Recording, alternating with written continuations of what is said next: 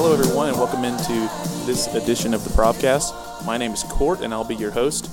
And we'll be doing something a little bit different uh, during this episode of the Provcast. a few months ago, we kicked off the Provcast again with an elder interview, or elder candidate interview, rather, with Mike and Brenda Costello.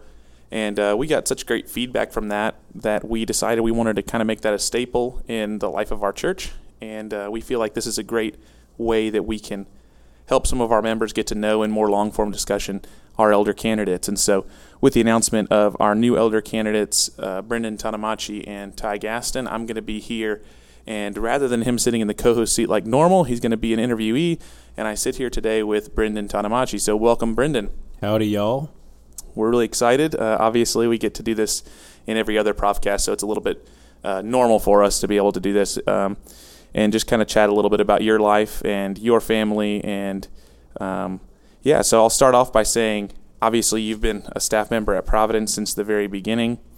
Um, you know, you and I sitting at Jitters Coffee and trying mm-hmm. to decide uh, what life in the church would be like, you know. And so, uh, some some people might not know your story. I figured one way to start off might be to just say, you know, how did you come to know the Lord Jesus? How did you uh, I guess, stumble your way into the calling of ministry, and maybe just tell those who who don't know, you know, you as well as I do, or or some of our members who have been here for a while do. Uh, share a little bit about yourself. Yeah, I uh, I I have one of those boring testimonies that that and sometimes on Sunday mornings we we pray for for our kids. We always talk about oh, we want your kids to have a boring testimony or what what society may consider boring, although we know that no testimony is boring because Christ saves us.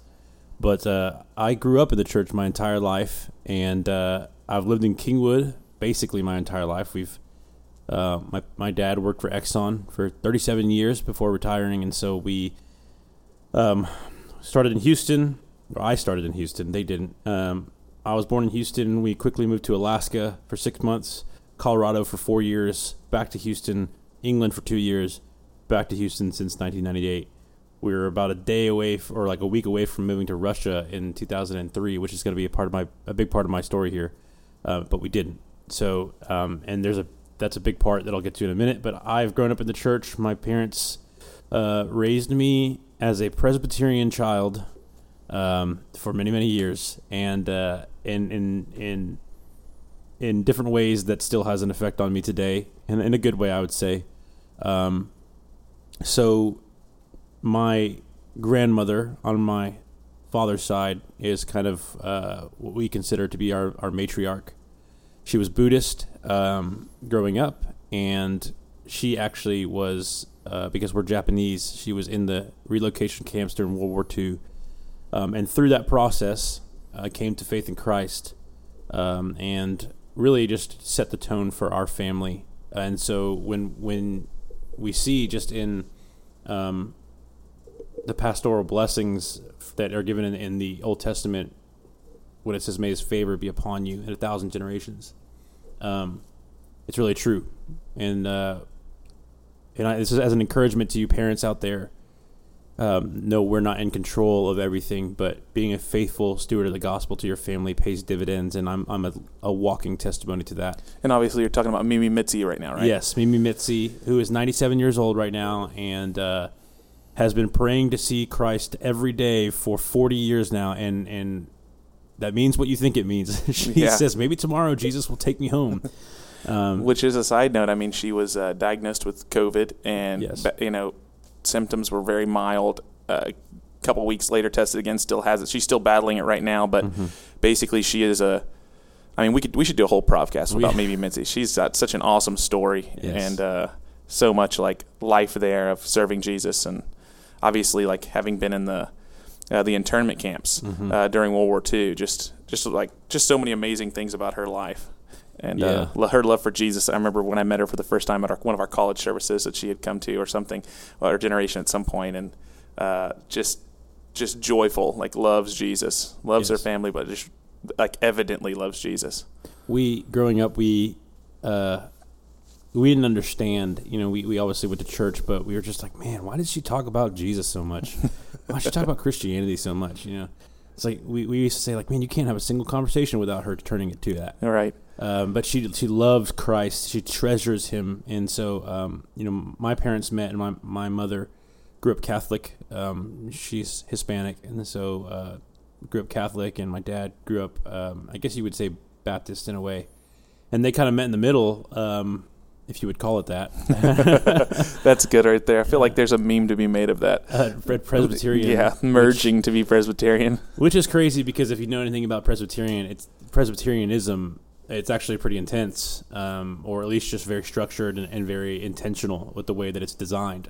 Uh, and so, calling it a middle ground, I don't know if that's really a thing, but but I grew up Presbyterian at a church in Kingwood, and uh, I remember going to the traditional service, the traditional style worship service, all growing up. Um, they they did family inclusion in of sorts because their Sunday school hour was in the middle of the services, and then um, my first experience with contemporary worship was actually in England. Uh, we had moved there for Exxon, and uh, it was at a church called the International Community Church. And everything we did in England was very international. The school I went to was very international. And I remember, or really all I remember um, of that was the song "Shout to the Lord." Hmm. That was like 1997. Like, Darlene Zschech, baby. Yes, I mean the height of of the birth of what we know now today as contemporary worship. Um, and uh, so we moved back when we attended that Presbyterian church again, and I got involved in the the middle school ministry. Really, at the end of fifth grade, which I loved. At the end of fifth grade, they they past uh, the last month of school, they'd allow you to sit in on the middle school uh, ministry, which really just meant like no joke. This is not a joke. We'd have pizza and uh, on Wednesday nights, and then there would be a lesson, and we play like dodgeball. Um, and so I got hooked on that, and then did my middle school youth ministry all through middle school. And really, the the crux of my story comes here. When I was in, I think it was eighth grade, my parents went to a retreat, which. Uh, if you're listening to this here at Providence, many of you might have been on. It's called Pilgrimage now, but it used to be called Cursillo uh, back when I was when when I was in school, and uh, I don't really remember much other than I stayed home that weekend, and I think my sister was in town just to to hang out and kind of keep watch over me as an eighth grader. And they came back completely different. They left one way, came back different. And if you know anything about my dad, which most of you do, change doesn't always come quickly. My dad is a, a thorough thinker and considers a lot of things before he acts and, or makes commitments. And if you know my mom, my mom is also very passionate, much like myself. I'm, I'm very much a, a, a strong mix of both of them in personality. Um, but they came back different. And honestly, I didn't understand it back then either. It was the same thing, same attitude I had towards Mimi Mitzi. Um, and uh, I remember kind of like poking fun at my dad a little bit back then. He would always be playing these these Christian songs on guitar, and, I, I'd, I'd always be like, "What's why?" You know, here here I am like learning how to play uh, Coldplay and like things like that back in uh, 2002, 2003 on my guitar, and he's learning how to play "Lord, I Lift Your Name on High." There you go. you know and uh, so uh, around my eighth grade year uh, my my dad bought me my first guitar uh, and uh, there was a gentleman named chad uh, who i am still in very you know good contact with today who came to this church that we were at and he was part of a um, just a kind of a, na- a nationwide touring band called vapor at the time and so I just I saw what I he'll probably laugh at this if you're listening to this, Chad, but I saw what I thought were the coolest rock stars that I'd ever seen. Got hired to do our contemporary service at at this church. It can't be cooler than Matt Weaver. I know. that's uh, that's, that's, a, that's a conversation for a different time. But uh, so I saw what what is in a lot of ways a style that we we know now being played out in 2002, which was a stark difference from "Shout to the Lord." It was more like modern, um, contemporary. Has this this uh, this kind of air about it that, that makes you think of 1999. Um, and so I know that we're getting deep into this, but basically the modern style started with uh, Delirious, the band Delirious, uh, in, in Christian worship, and they brought what was the sound of U2 into contemporary worship, and Chris Tomlin kind of jumped on that as well. So that's what attracted to me. So Chad showed up and said, I'm starting a youth worship band. Who wants to be involved? Right. And this is so countercultural to how my brain runs because he just said, anybody and everybody, let's go. So I'm not joking. We had 11 people sign up for this worship band. I'm talking five acoustic players, three singers, a piano player, a bass player, a conga player, you name it. It, it sounds like every charismatic church I've ever been a part of. it, which it was way too big, um, but I remember uh, signing up for this, and we had a couple rehearsals, and then um, uh, I found out that I was going to be moving to Russia, which was devastating to me because um, in seventh and eighth grade, I just made my lifelong friends that still have today. Um, just started getting involved in this, and uh, so this is kind of the crux of where my where I believe my salvation came to play. Um, I don't really have a moment where I can say this is when I came to faith, but I read a book by Chris Tomlin in my early worship leading days that said if you don't remember that moment, pray and ask the Lord to reveal to you a moment which you can call home in a way. Hmm. And I did, and, and, this is the moment that I, I harken back to. So we went to Eric Ripley, you're welcome, West Virginia, uh, in in eighth grade. Uh, the mountains, like the Appalachian Mountains or Appalachian, if you want to be uh, proper. and we are deep in the mountains at this retreat center, and we're going and we're we're doing service projects. We're putting insulation under trailers for people that live out in the mountains. That some of them don't even have they don't have power. Yeah, you know this is so far out there. And the theme song, because we used to have a theme song for every mission trip that we would take, was "Hands and Feet" by Audio Adrenaline if this mm-hmm. takes you back, you know, we're still talking. 50, this is a long time ago. It doesn't feel like a long time ago, but it really was. We'll share this YouTube video in the episode notes, so everybody can everybody can know a little audio adrenaline if they don't know. Yeah, which is oh man. Okay, so so the song, the lyrics in the chorus say, "I want to be your hands. I want to be your feet, Lord. I'll go where you send me. I'll go where you send me." Um, and we would sing that and basically just saying like we want to be the hands and feet of Christ every night before that mission trip, I would pray. I think I still had a bunk bed in my in my home, my room at, at my parents' house, and I would I would literally get on my knees and pray, Lord, please don't make me move to Russia. I don't want to move to Russia. I don't want to move to Russia. Every night, um, and then leaving that mission trip, came back to Houston, and this was a big deal. Like my, my sister was going to college at University of North Texas. We were about to move halfway across the world, not halfway across the world. Um, I was going to be in a country where going into high school when I turned 16, I couldn't get my driver's license. Hmm. We couldn't drive. We would have to have a driver drive us around everywhere because of uh, we couldn't read Russian, like we you know things like that. Um, and uh, it was just a big deal. They didn't have the orchestra program that I was in here. I would have to do like a private thing, which is just all these crazy changes for an eighth grader, right? And uh, I got home, and that, that that night I got home from the mission trip. I got on my knees and said, "I said, okay, Lord, it's very clear that you're calling me to be your hands and feet." And so I will go. If you want me to go to Russia to be the hands and feet of Jesus, I will go. Um, and I, I, it probably wasn't. It felt like the very next day. Um, we're sitting at I think it was Rico's Grill. Ooh, I remember Rico's. Yeah, I, I, don't know. I can't remember what it is now, but it was up at the front of Kingwood, and uh, sitting with my parents, my sister, and uh, her boyfriend at the time. And uh, this was back when Punked, the show with Ashton Kutcher, Ashton Kutcher, uh, was on, and uh, my we went to dinner, and my my my parents said we're not moving, and I'm tell, I'm telling you, we were like the movers were supposed to. It was Friday. The movers were supposed to get there on Monday. Hmm. My mom had already left her job at the middle school that I was previously at. Like it was a big deal, and uh, I thought we were being punked. I literally said, "Am I being punked right now?" um, and uh, they said no. They decided to go a different direction, so we didn't we didn't end up moving. And um, to kind of condense the rest of it, like that's the moment I, I believe that I came to trust Jesus. I do remember being wooed by Christ in middle school because we like we would sing God of Wonders, and I remember always closing my eyes to sing that song and meaning yep. like God, you are holy, even though I didn't really understand what that meant.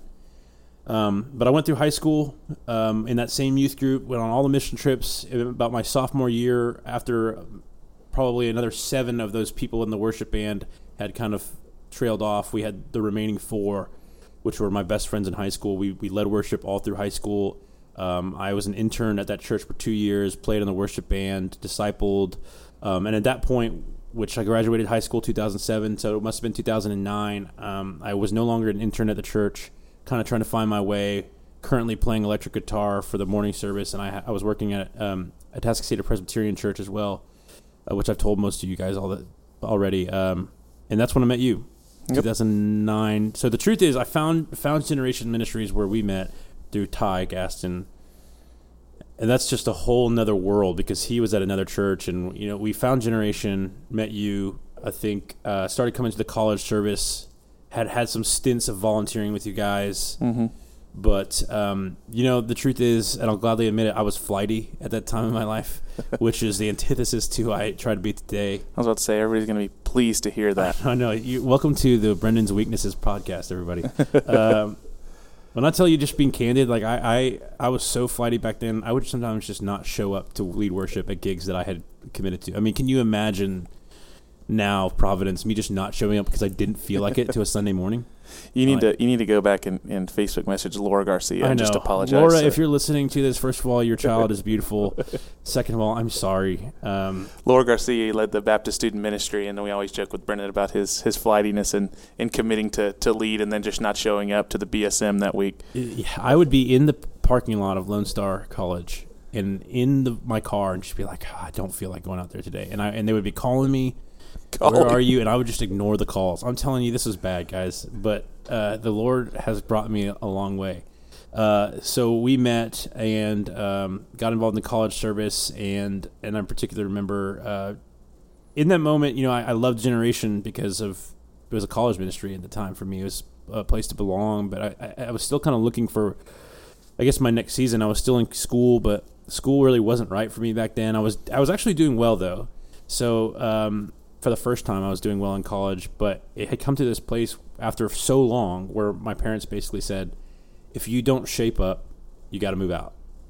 and uh, so I did really well or decently well um, in the fall semester, and in the spring semester, you called me up and said, "Let's meet at Chick Fil A," which was not That's where all the good things happen. Yeah, which was not abnormal because you and I would get together from time to time. And I didn't expect this, but you had uh, you had asked me to come on board at Generation um, full time, which I had been volunteering with the college service for a while. And uh, I remember I left that conversation and told my mom. Moving out because I'm not going to school anymore. so uh, I just felt like, you know what, you laid down this expectation of if, if I'm not doing well, I got to move out, and you know what, I'm not going to do well, so here we go. Uh, and uh, you know, moved out into moved out to Humble with Morgan Gantz. Ooh. for those of you who know that, and uh, a couple other guys, and it was just the naughtiest of crews in this this house in Humble, and we did Generation there, which I, I, I really you know I look back at memories on Facebook today and just think about how much I was shaped by that and how crazy I was an intense individual at Generation. Uh, and uh, you know, you got a lot of you guys know me now and how uh, passionate I could be about certain things. Just unfettered about those same things. Didn't care about people as much. Everything was way more transactional. I, I legitimately have gone back to apologize to a lot of people over the years through Facebook messages, things like that, just for for how intense I was about things I didn't need to be as intense about. But nonetheless, that is how I came to faith and how I ended up here at Providence. Yeah, the one thing I really like about like your story, not just of how you came to faith, but also also came to to serve in ministry, is the elements of your story are you you mentioned the word boring. You know, it's it's uh, you know I got the boring story, but really they're they are the elements of the story that we all pray for as parents. You know, you start at like a grandparent level with faith that has you know trickles its way down into your parents and you know then your parents you seeing them have life change and you know i respect and love your parents so very much like Mm. just the people that they are and the character that they have their love for christ and the way that i think they are their model parents in so many ways. But then also like student ministry.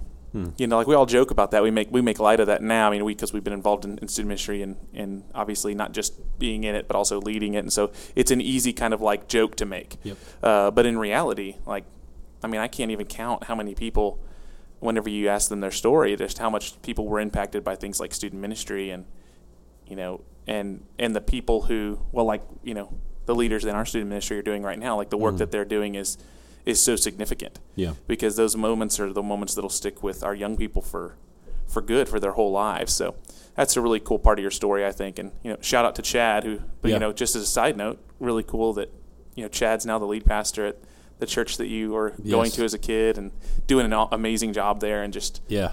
um, so I just think that's cool to see that come full circle too. Yeah, and, and, and just like any student ministry, there's ups, there's downs. I made a lot of dumb decisions as a kid and everything like that. And but one thing that I remember particularly, um, and I think this was my first year in generation, um, even though we were student ministry leaders, I remember when we'd have these morning prayers. I remember praying, Lord, I don't know how to communicate the gospel, so you give me the words to understand how to communicate it. And I remember it was just like, literally just like a light bulb.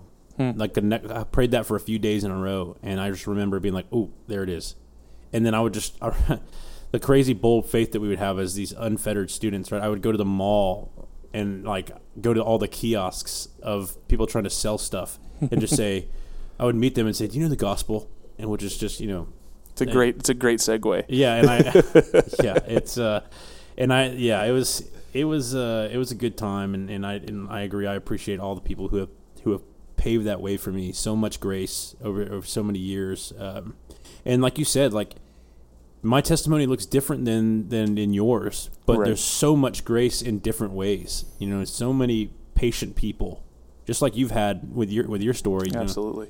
so many patient people. I've always been somebody who's pursued morality and things like that, and but that's where grace has hit me the most. I remember making some mistakes and going to Chad and saying, "I was afraid you'd be mad at me." Like that was my biggest thing. I was afraid that my my mentor, my pastor at the time, would be mad at me, and he would say Yep. like, "You." I remember him telling me like, "You don't ever need to feel that. You know, Yeah. you can come to me with anything." You know, the grace that's shown in those ways. It's, it's powerful for students. Yeah, and I think it also should be an encouragement to all of our parents as well, just the impact that you can have on your on your kids. You know, you even being watching when your when your parents went to a retreat and recognizing there was a difference in them. Mhm. You know, that that really encourages my heart to know that you know, there's there's two sides to that coin obviously. It's like your parent, you know, as parents we, we fail and, and our kids recognize it and we all know that and it's our greatest fears. But also as we pursue the Lord, you know, those things can stick with our kids as well and that's that's just awesome to hear. So obviously you have led with alongside me since the very beginning. Mentioned that at the at the start, um, and so I always say a goal for us is uh, as elders as we install new elders and, and find new elder candidates is it's the it's the easiest whenever people uh, men who are called to elder and we bring them up in front of the congregation to be affirmed. It's always easiest if they have already been pastoring. Yeah. They've already been doing the work of shepherding and, and eldering before they're affirmed and installed as elders. And, and I feel that way about, about you and, and Ty, both just the work that you've already been doing, but um, just being a pastor, being a shepherd for all these years. But, but you uniquely, because you've been with me since the very beginning, have obviously had le- various leadership roles in the, in the church from the early days as church plant. But what, uh, what's been rewarding about that for you? Like what's, if you look back, you know, seven years now, seven and a half years, um, what's been the most rewarding in all the different leadership roles that you've taken? That's a good question. Um, it's a it's a joy to be in this position of candidacy. I have aimed is probably the word. I've sought after eldership for. I mean, if you count our um, you know jitters meetings, Yeah. eight years now. Hmm. Um, and it's come with different desires over the years. They've changed, and uh, as much as as frustrating as it can be um, to wait eight years, I'm glad. I'm grateful to God because I'm such a different person now Yeah. than I was back then, and and so the reward to me is the people. Um, just knowing every everybody's stories. You know, I stand on a stage every Sunday, and I, I even like admit it sometimes in in uh, in the songs. I I can see everybody. I see everything that happens. I'm also a very observant person in general, but I know most people's stories. I know what they've been through. Um, please don't be intimidated by by my observancy, but I can see like somebody who uh, has been struggling for a year, who maybe is a physically physically expressive worshiper who hasn't raised their hands in a year, and then bam, one Sunday they raise their hand, and I, I'll, I'll notice that. Um, and so, like getting to know each person's heart um, over the years has been the biggest reward. And then becoming a father, you know, I I was single when we started this church, Yeah. and praise be to God, like I found I found my wife, or we started dating, and, and we have two kids now, and, and, and really, my wife recently kind of brought it to my attention that, and and Ty Gaston affirmed this in a conversation the other day. My heart really started changing when my son was born, and I didn't even really real- realize that. But um, four years ago, the Lord grabbed my soul and said, "You're going to be a lover of people." But I remember having a conversation with you on the college of, on the campus of Lone Star College in like 2010. I don't even remember what we were talking about, but um, you said it all starts with a love for people, and I I said literally, I don't have that. Yeah. And you said, well, you need to pray for that, and I did, and it's there, and it's here, and it's multiplying every day of my life. So the biggest reward of being here from the beginning is I've seen every, I've seen all your stories. I've seen some of you who have struggled with infertility, your adoption stories, rest- restored marriages, death, you name it. I've seen it, and and just knowing this this church, you know, through the ups and downs of ministries, I could always come back to the idea that I just love these people so much. Yeah. And I just want to uh, affirm that and you encourage you. I, I think that that is very evident to those who know you and and also it's something that has grown in you as you've as you've led and uh, that leads that leads me into another question that I have for you. Um, obviously, one of the things we joke about all the time is because you, uh, not that we have to go off on this tangent, but you, you know, being the one on the enneagram, which you know you, you are. Um, you have the the tendency that if people, I guess, meet you at, at at their initial like first glance or first conversation, or even people that just observe you, um, they might think, man, he's really intense. Um, he he doesn't really uh, worry about uh, whether or not he's going to hurt someone's feelings at first or whatever it may be. He's just going to tell you like it is and be direct. Um, but what people don't get to see unless they know you really intimately is the other side of you, which uh, you know I've gotten to be able to know and also observe over the course of the last you know five, six, seven years, which is uh, you're also one of the people that will sit down first in someone's living room in their home, pray with them, encourage them, cry with them, minister to them. Um, you know, be willing to that, that directness actually leads to a lot more shepherding. Um, and and I I mean you know talking to somebody about some talking with someone about something that other people don't recognize, but you see it, so you reach into their life, and it leads to, you know, so you kind of have this this uh, reputation that doesn't match what the people that really know you uh, have experienced, and uh, and I've actually heard that from people. So I have like, Yeah. you know, people who will say. Brendan's like one of the most loving, kind, tender people that we have, and then other people will be like, "For real?" You know, because they don't know you. Yeah. you know, how have you experienced that? And and um, you know, I mean, what's your take on that with with uh, reputation versus reality? Well, it's all the things you've said are true. So, um, and, and and many of them in my early days of ministry are were even more true. Uh, I've heard a lot of things, as we all do in every area of our lives and our jobs and things like that. We people have opinions about us, um, and so I'm grateful to be able to actually talk about this because I feel like we I get to talk about it in passing a lot, but not in this kind of forum. So, um, I am I know that some of you don't believe in the Enneagram, and that's fine. I do, and I love it, and I'm a big fan. I am a one wing two, and recently that wing two has been. I don't even know how to say. It's been like overwhelming me. Uh, that, it's probably very two wing two things to, to say right there. Um, I'm very. I'm, I'm, I can be intense uh, because I believe, and I when I believe things, I believe them fully. Um, my struggles, uh, and those of you who know me well know, I I struggle very deeply with uh, self criticism. Um, I don't hate myself or anything, and, and uh, not at all. But I have very high standards for myself, and I also have very high standards for everybody else. And, and in a lot of ways, I I would never ask. I would never put a standard on someone that I haven't put on myself first. Um, and so uh, that's why it can be intense because I believe in things. I believe that there's a right way to do things, um, and and uh, I want as close as I can get to perfection in all that I do. Um, so that's why, for many of you, um, I particularly remember an example early on. I was asked a question um, in our first couple of years about whether this person came to me. Uh, if you're listening and you know who you are, I love you. But uh, they came to me and said, uh, "I've got another church group that I'm a part of. Can I can I be a part of Providence and still be a part of that?" And I basically just told them no.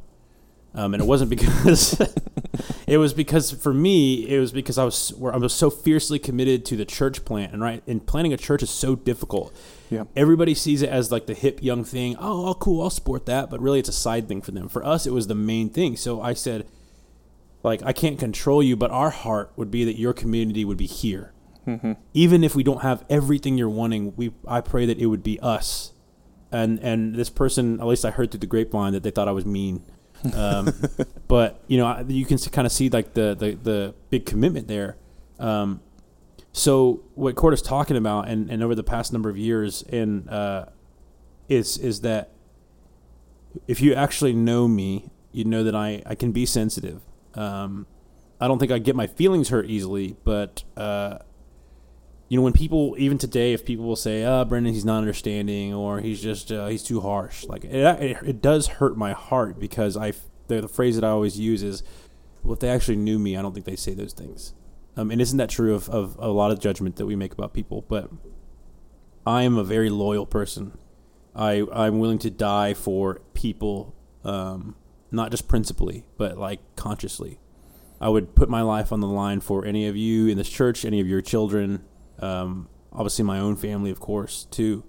Um, I am a one wing two on the Enneagram is called the advocate. And really, I feel like that's a perfect description for my personality. I will go to bat for you. Um, but the reason that I can become hard at times is because I can also sniff out agendas. Right. And so um, I can be I can put people at arm's length sometimes because of that. And so that's what people will see a lot. Um, i i I'll be on a. I'm also just very driven too. So if you catch me on a Sunday morning and I've got a lot of jobs to do, I can just be.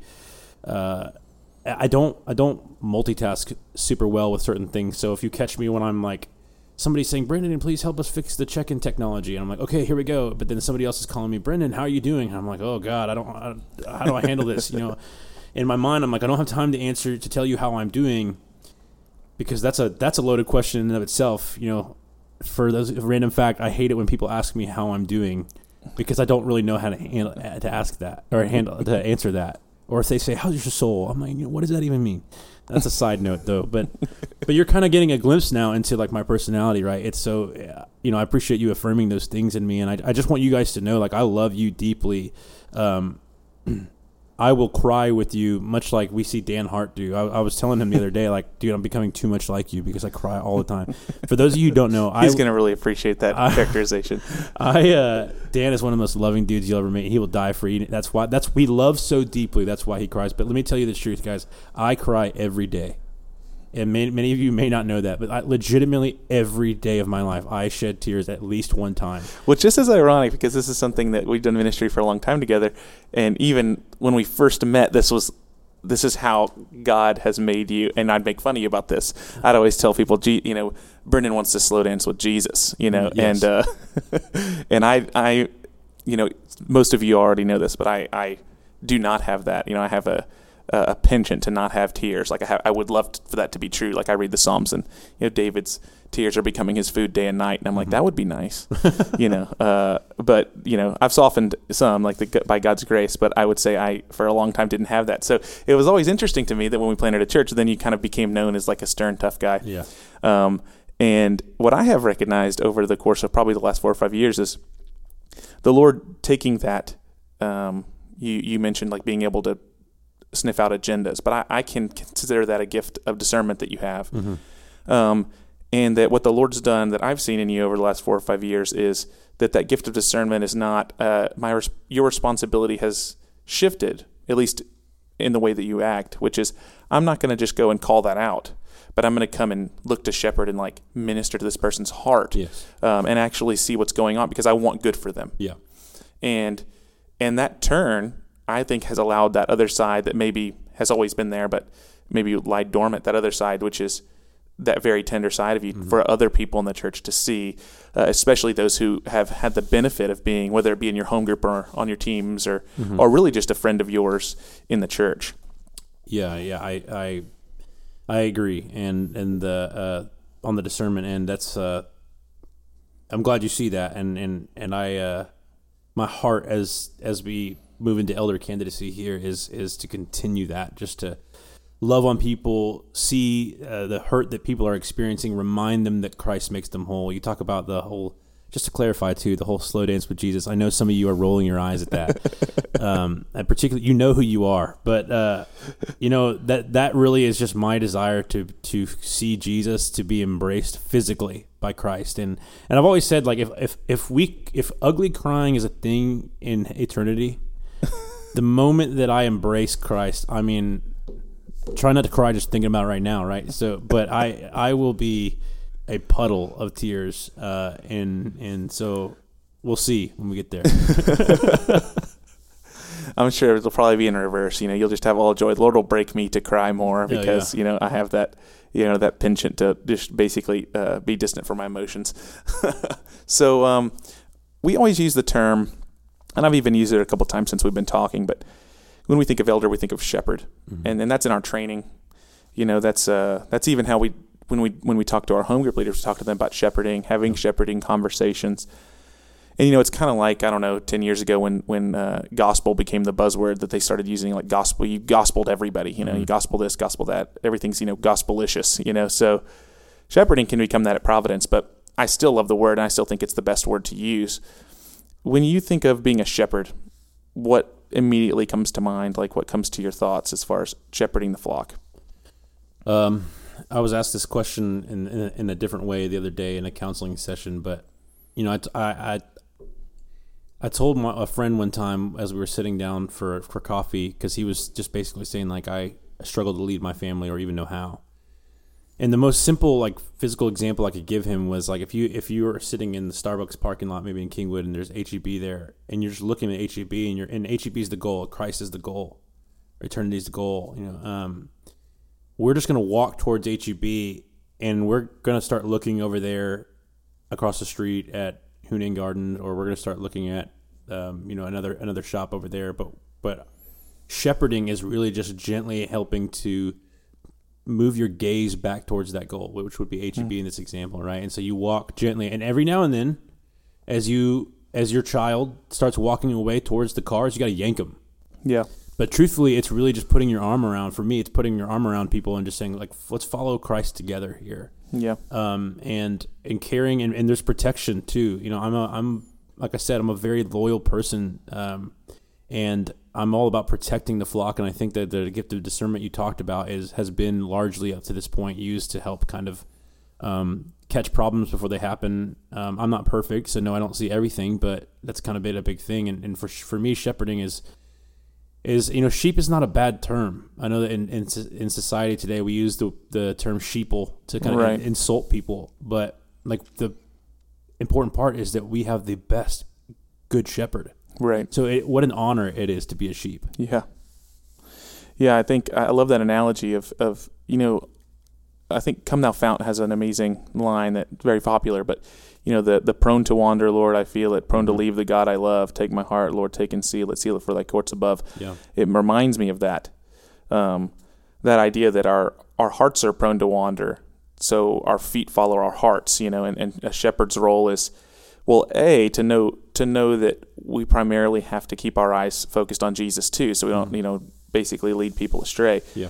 But then secondarily, it's that um, that gentle guiding that hopefully you know the goal is obviously you never want just like your child you never want them to run into the street you want them Yeah. to stay close so you try to you try to keep a touch but you and I both know you know have having little boys that sometimes they they break out on their own and they they get into dangerous situations and I like the idea of you know elders having to exercise their authority in the church is so much more like you having to like wrestle your son out of the deep end of the pool versus you having to be this uh, you know pedestal ruler who's you know basically laying down edicts from the stage you know proclamations to to prove your authority. It's much more fatherly. And I, that's why I like that that I the uh, the the analogy of shepherd. Yeah. uh, because really the, the the primary for like formative emotion is love there you know it's not power Yeah. you know, the power is really only wielded in love. Um, that's why you know Psalm 23 talks about the rod and the staff comforting the sheep. Yeah. You know, it's because his authority and his his power, the good shepherd, actually comforts us. So I really like that analogy. Um, obviously, whenever you, at least I'll speak from my own experience when I, when I when I think about leadership and I think about the the expectations. I think about the role. I think about the responsibilities. There's a level of anxiety that comes along with that that I don't think people oftentimes maybe pick up on because, uh, well, sinful human beings desire power. Um, but I also think that there's an element of anxiety that comes along with the idea, especially for those who are at all in tune or self aware with just how broken we are. And every Christian should be. Um, that there's an anxiety that comes with it. How have you felt the anxiety of the idea of shepherding? How have you been dealing with that? Uh, that's a good question. Um, so, in as a general, as a generality in my life, anxiety turns into action for me, and that's not always a good thing. Um, but uh, you know, I've had the fortune of seeking after this for a very long time. Yeah. Um, and so I've got I've gotten to watch um, you and Butch and my dad when you were first installed. I watched Corey his his installation, um, and Mario and Mike, um, and I've watched you guys along the years, and and really I believe the Lord um, has just slowly prepared me for this. And one of the biggest things you said was that we like to have people who are already kind of doing the job. And so I think that there's a small level of anxiety at this point because we're talking eight years of, of working through this. Um, and, and really, like, I, I just want people to know that, like you said, elders are here to serve. Like, yes, there's authority and there's, there's direction and, and discipline involved, but as elders, like we are, we are the under shepherds to that help and, um, and do the work of the, the good shepherd. Yeah. And so in some ways, like I'm not, I'm not freaking out um, because I know that uh, over the next you know number of months as we train, the my weaknesses are going to be made known to me, um, and we're going to work on those things, submit them in prayer. Um, but in in a, in a, lot of ways, it's just my heart for people's already there. Thanks be to God, you know. Yeah. Um, and so I think I would I was much more nervous a number of years ago because I felt like I didn't, you know, I didn't have that love for people at the same intensity that I, that I do now. Um, and so I'm just really looking forward to, like, whether it's creating systems or um, whatever the case may be to help people. It's all for the goal of of people. Um, and so I know that Providence has had some. Obviously, we've had some hurt in the past with with our with things that have happened on our elder boards. Um, yeah. And so I think there's a little bit of anxiety there because um, anytime you you then platform a new leader, um, there's some.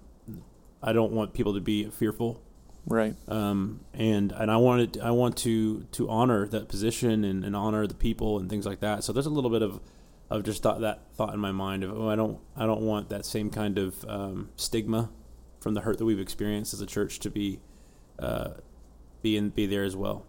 Yeah, I I love that you know, you you say the love for people is already there. It reminds me of this. It reminds me of the story of Solomon. Uh, it's it's not a, a very well known story in the Old Testament, um, and in a way, it almost has like a Disney feel to it because it's kind of like a, uh, Solomon's a young man. God comes to him in the night and says, "I'll grant you anything that you would like." It's like an Aladdin mm-hmm. moment, you know. You're like, it's like God's the genie; He's going to grant Solomon anything that he wishes, right? And um, I've always loved this story because Solomon's response is, God, would you grant me wisdom? And then he says, Grant me wisdom that I might lead your people well. Mm.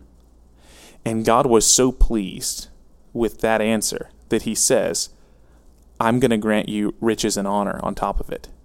Basically saying you will not only be the wisest man to ever live, but you'll be the wealthiest and most honored king in all of all of history uh, of Israel. And it it reminds me of your answer in that I, why did God love Solomon's response so much? And, and I think that the reason is because Solomon asked for wisdom. If he had just stopped there, though, wisdom can be used in a myriad of ways. Like Solomon knew he was in, he was in line for the kingship, right? So he, he knew that authority was coming. But if you're a wily and wise king that is selfish or narcissistic or self exalting, then you know you can you can use that to some evil ends.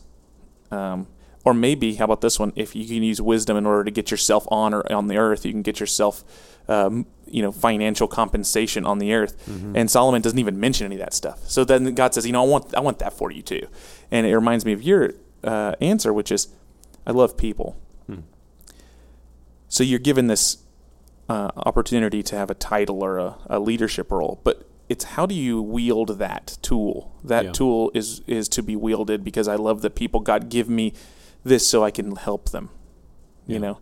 and I think that's really honorable. I think that's uh, that's really the heart of the shepherd, you Yeah. know. And to use Jesus' analogy of, of the shepherd in John ten, it's um the hired hand versus the shepherd. You know, when the when the wolf comes, the hired hand flees because he really doesn't. He's just he's just in it for the money. But it's the shepherd who would lay his life down for the sheep. You know. Yeah. Uh, I I don't know how I don't even know how long we've been talking, but I wanted to have a. I had one more question that I thought might be uh, might be helpful to ask you, and that's sure. um, I guess it, I guess it's personal, but it's, it's more so just about Providence. Obviously, we're in COVID mess. Been in quarantine now since March, so it's you know we're recording this. It's like you know about to be August. Um, there's just a lot going on in our world. What is what is your great greatest hope for Providence looking forward? Like, what do you see for the church? What do you see for our church? And what are what are some of your dreams and hopes for us moving forward? This is where the intensity of my personality will come in. so, um, a lot. I've got a lot of hopes for Providence. Um, as so, you know, I've served a lot of different roles. The one role that's never changed in my time with Providence has been worship. Hmm. So, I think number one, my hope is that people would continue to value um, gathering together uh, as much as possible moving forward. And you know, who knows what this is going to look like from month to month. But um, my my hope is that right now in the season we would not grow comfortable with how things are, but we would remember that God has created a community for a reason, um, and He's created gathering together on Sunday for a very powerful reason to to nourish us and to encourage us, to challenge us, um, and to unify the church. Um, I think my hope, my more intense hope, to be honest, is that we would remember why we why we are members of Providence Community Church, and that is to make the gospel unignorable in our city.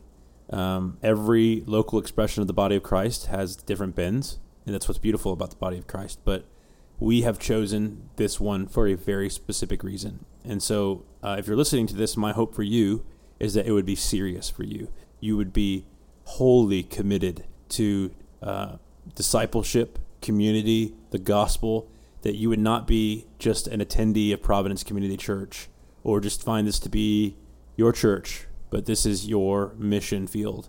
Um, and that we are going to, my hope for 20, the rest of 2020, 2021, um, and one of the things I'm most excited about just elder candidacy and being an elder uh, is just getting to, um, and I say lead the charge. I say I say that uh, not in a prideful way, but just be a representative that leads our people uh, specifically to advance the kingdom. Uh, I I am ferociously committed to this, um, and and that has really really uh, kind of reignited it in in the past year or so. Um, I just you know in our culture there's just so many churches all over the place and everybody's a Christian or everybody thinks they're a Christian and um, what a joy it is to know Jesus, who Christ is, the salvation he offers, the hope that he brings, the promise that he gives. And it is serious that so many people don't know that. Hmm. And so we cannot be a community of people that are just cool with coming to church on Sunday, going to home group on Wednesday, and then doing our lives. There's nothing wrong with ordinary life for the glory of God, and there needs to be that, but there needs to be in prayerful intentionality is um, one of our church values that we probably don't talk about enough, but we have to be ferociously dedicated. Each person, we need to go to war. And I don't mean to buzzword some of you with spiritual warfare with that term, but there's no other else no other way to say it. Like my hope is that we would be a people that go to war for the kingdom of God. Yeah, that's timely. That's a timely encouragement too. I think in in our culture right now, and just you know, you kind of look all around and and it feels like we're we're we're in cultural wars right now, Mhm. and uh, and, and maybe it's a good reminder to the body of just to see with spiritual eyes that there's a that really the primary battle that's going on is a spiritual one. Yeah. And uh, like Ephesians chapter six, you know, Paul tells us we don't battle against flesh and blood. You know, we, we battle against principalities and Yes. powers, and and uh, our weapons of warfare are are not carnal. Yeah. And so um, I think that's a timely encouragement, man. I, I appreciate it. And I also Yeah. appreciate you taking time to sharing your story. And Yeah.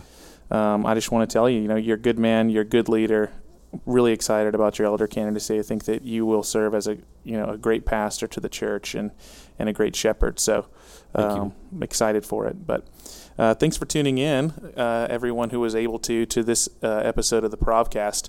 Um, if you want more information, you could always visit us online at providencetx.org, um, or you could also uh, subscribe on, uh, I think we have it on iTunes, and um, you can go to our website also and find these podcasts. Uh, so we hope that you will be blessed and that you'll join us next time.